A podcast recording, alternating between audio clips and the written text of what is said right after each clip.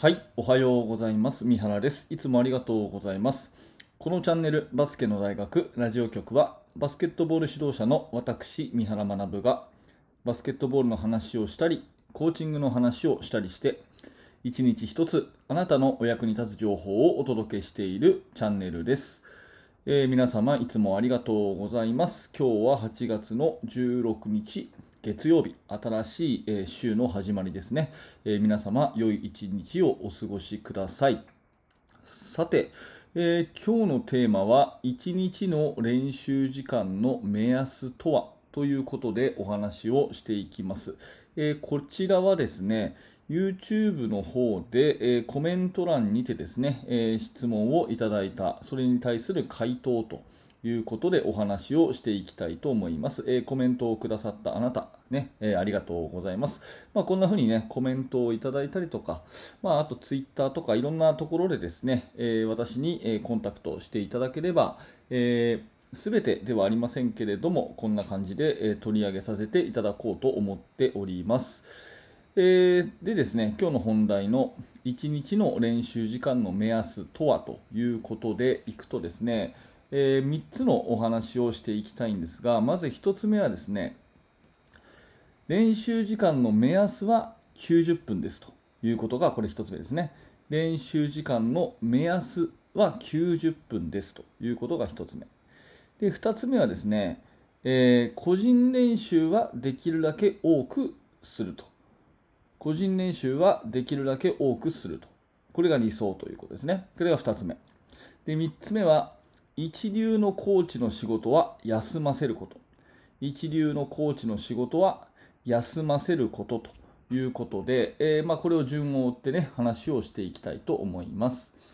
はい、まず1つ目ですね。えー全体あ、練習時間の目安は90分ですということで、まあ、これは明確な理由があってですね、バスケットボールの試合っていうのは公式戦、大体長くても90分ぐらいで進みますよね。えー私は高校生の指導者なんですけれども、高校生の場合だと明確に90分で、えー試合のスケジュールがこう組まれていたりします。例えば、うんとあトーナメントでね、最初の試合が9時、次が、えー10時半、その次が12時みたいな感じでね、えーそんな風に90分でこう刻まれていると。中学生だと8分クォーターだから、えー80分かな。うん、でミニバスだともうちょっと短いかもしれませんけど、まあ、その練習時間をですね公式戦のその1試合にそのまま当てはめるという考え方で、えーまあ、いいんじゃないかなというふうに思うんですね。でそうすると、まあ、90分なり中学生だったら80分なりというところになると思うんですがそうなるとですね、え多くの指導者の方は、うん、それだとちょっと短そうだなと思うと思います、うん、私もね正直そんな風に思います。まあ練習時間としては2時間ぐらいがいね、えー短くても2時間ぐらいかなっていう風に思ったりするのでちょっと短いという風に思ったりするんですね。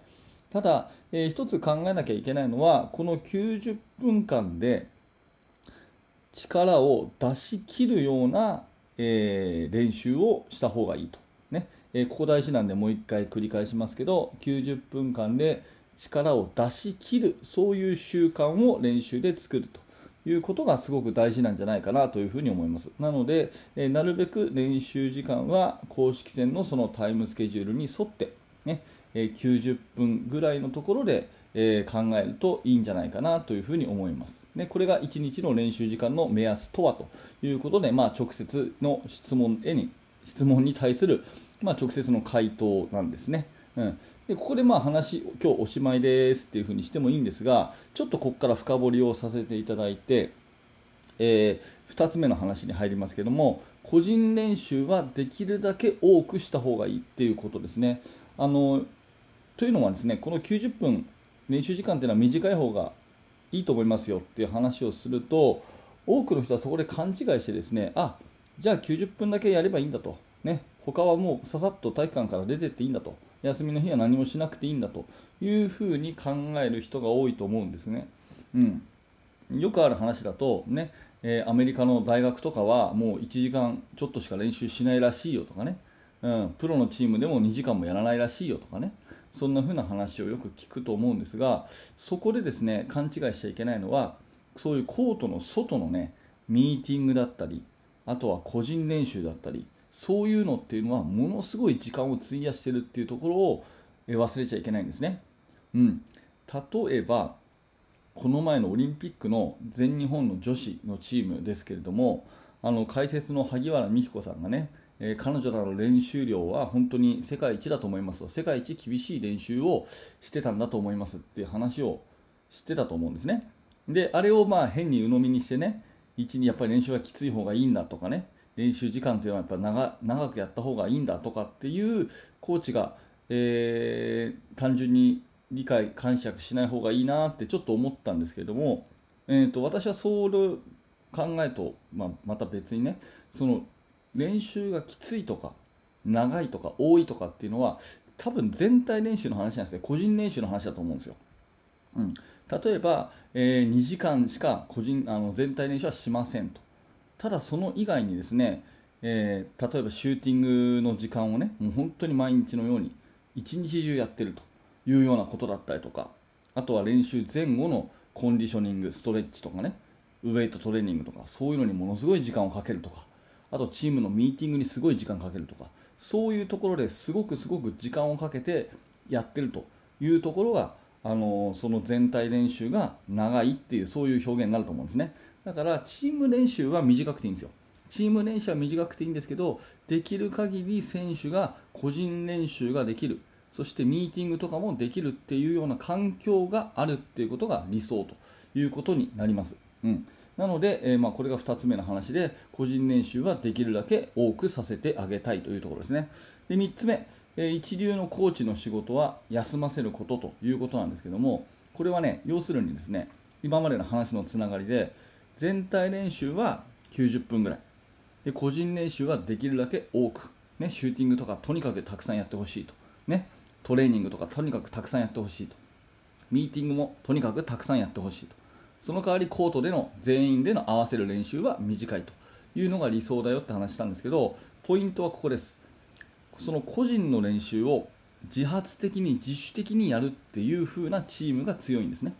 うん、自分からやるシューティングね。よし今からシューティング、ね、2時間やれっていう風にコーチが言うんじゃなくて、ね、えー、終わ練習終わった後2時間はシューティングしていこうっていうふうに思える選手をいかに作るかっていうところなんですね。で一流の、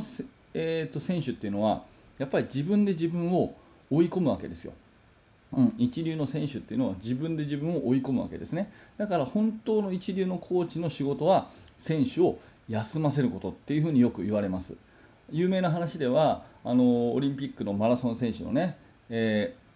ー、高橋尚子選手、まあ、あの Q ちゃんですねで Q ちゃんはとにかくほっといたら死ぬまで走っちゃうだから私の仕事は走らせないようにすることなんですっていうねそういうまあ監督さんの言葉があったと思うんですけどまさにそれで一流の選手はですね隠れてでも練習しちゃうんですね。だからそれを休ませるっていうのがコーチの仕事だということが、えー、考え方としてあると思います。なので、まあ、私が言いたいのは隠れてでも練習しちゃうような子供を1人でも多く育てるということがすごい大事、うん。まあ、それは極端な例かもしれないけどある意味それをですねコーチの人は頭の中に入れながら主体的な生徒、ね、主体的なチームっていうのを作っていくっていうことを考えなきゃいけないと思うしだからこそ全体練習で縛らない、ね、毎日毎日練習すると。午前も午後も、ね、朝から晩まで練習するとかそういうんじゃなくて全体練習では縛らない形で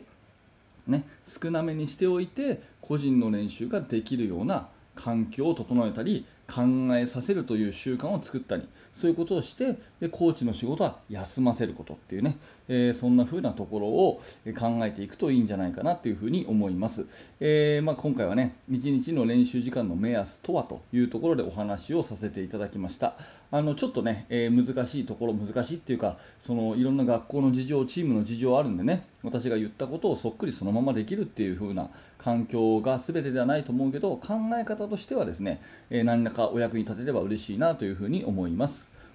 はい、ありがとうございました。え、このチャンネルバスケの大学ラジオ局はいつもこのような感じでバスケットボールの指導に役立つお話をしております。もし面白かった、興味が持てたという方がいらっしゃったら、えー、ぜひですね、チャンネル登録、ポッドキャストのフォローをよろしくお願いいたします。えー、そして現在ですね、無料のメルマガ講座の方をやっておりますので、えー、そちらの方も合わせて覗いてみてください、えー、説明欄にリンクが貼ってありますので、興味のある方はぜひご覧になってください。はい、最後までありがとうございました。三原学でした。それではまた。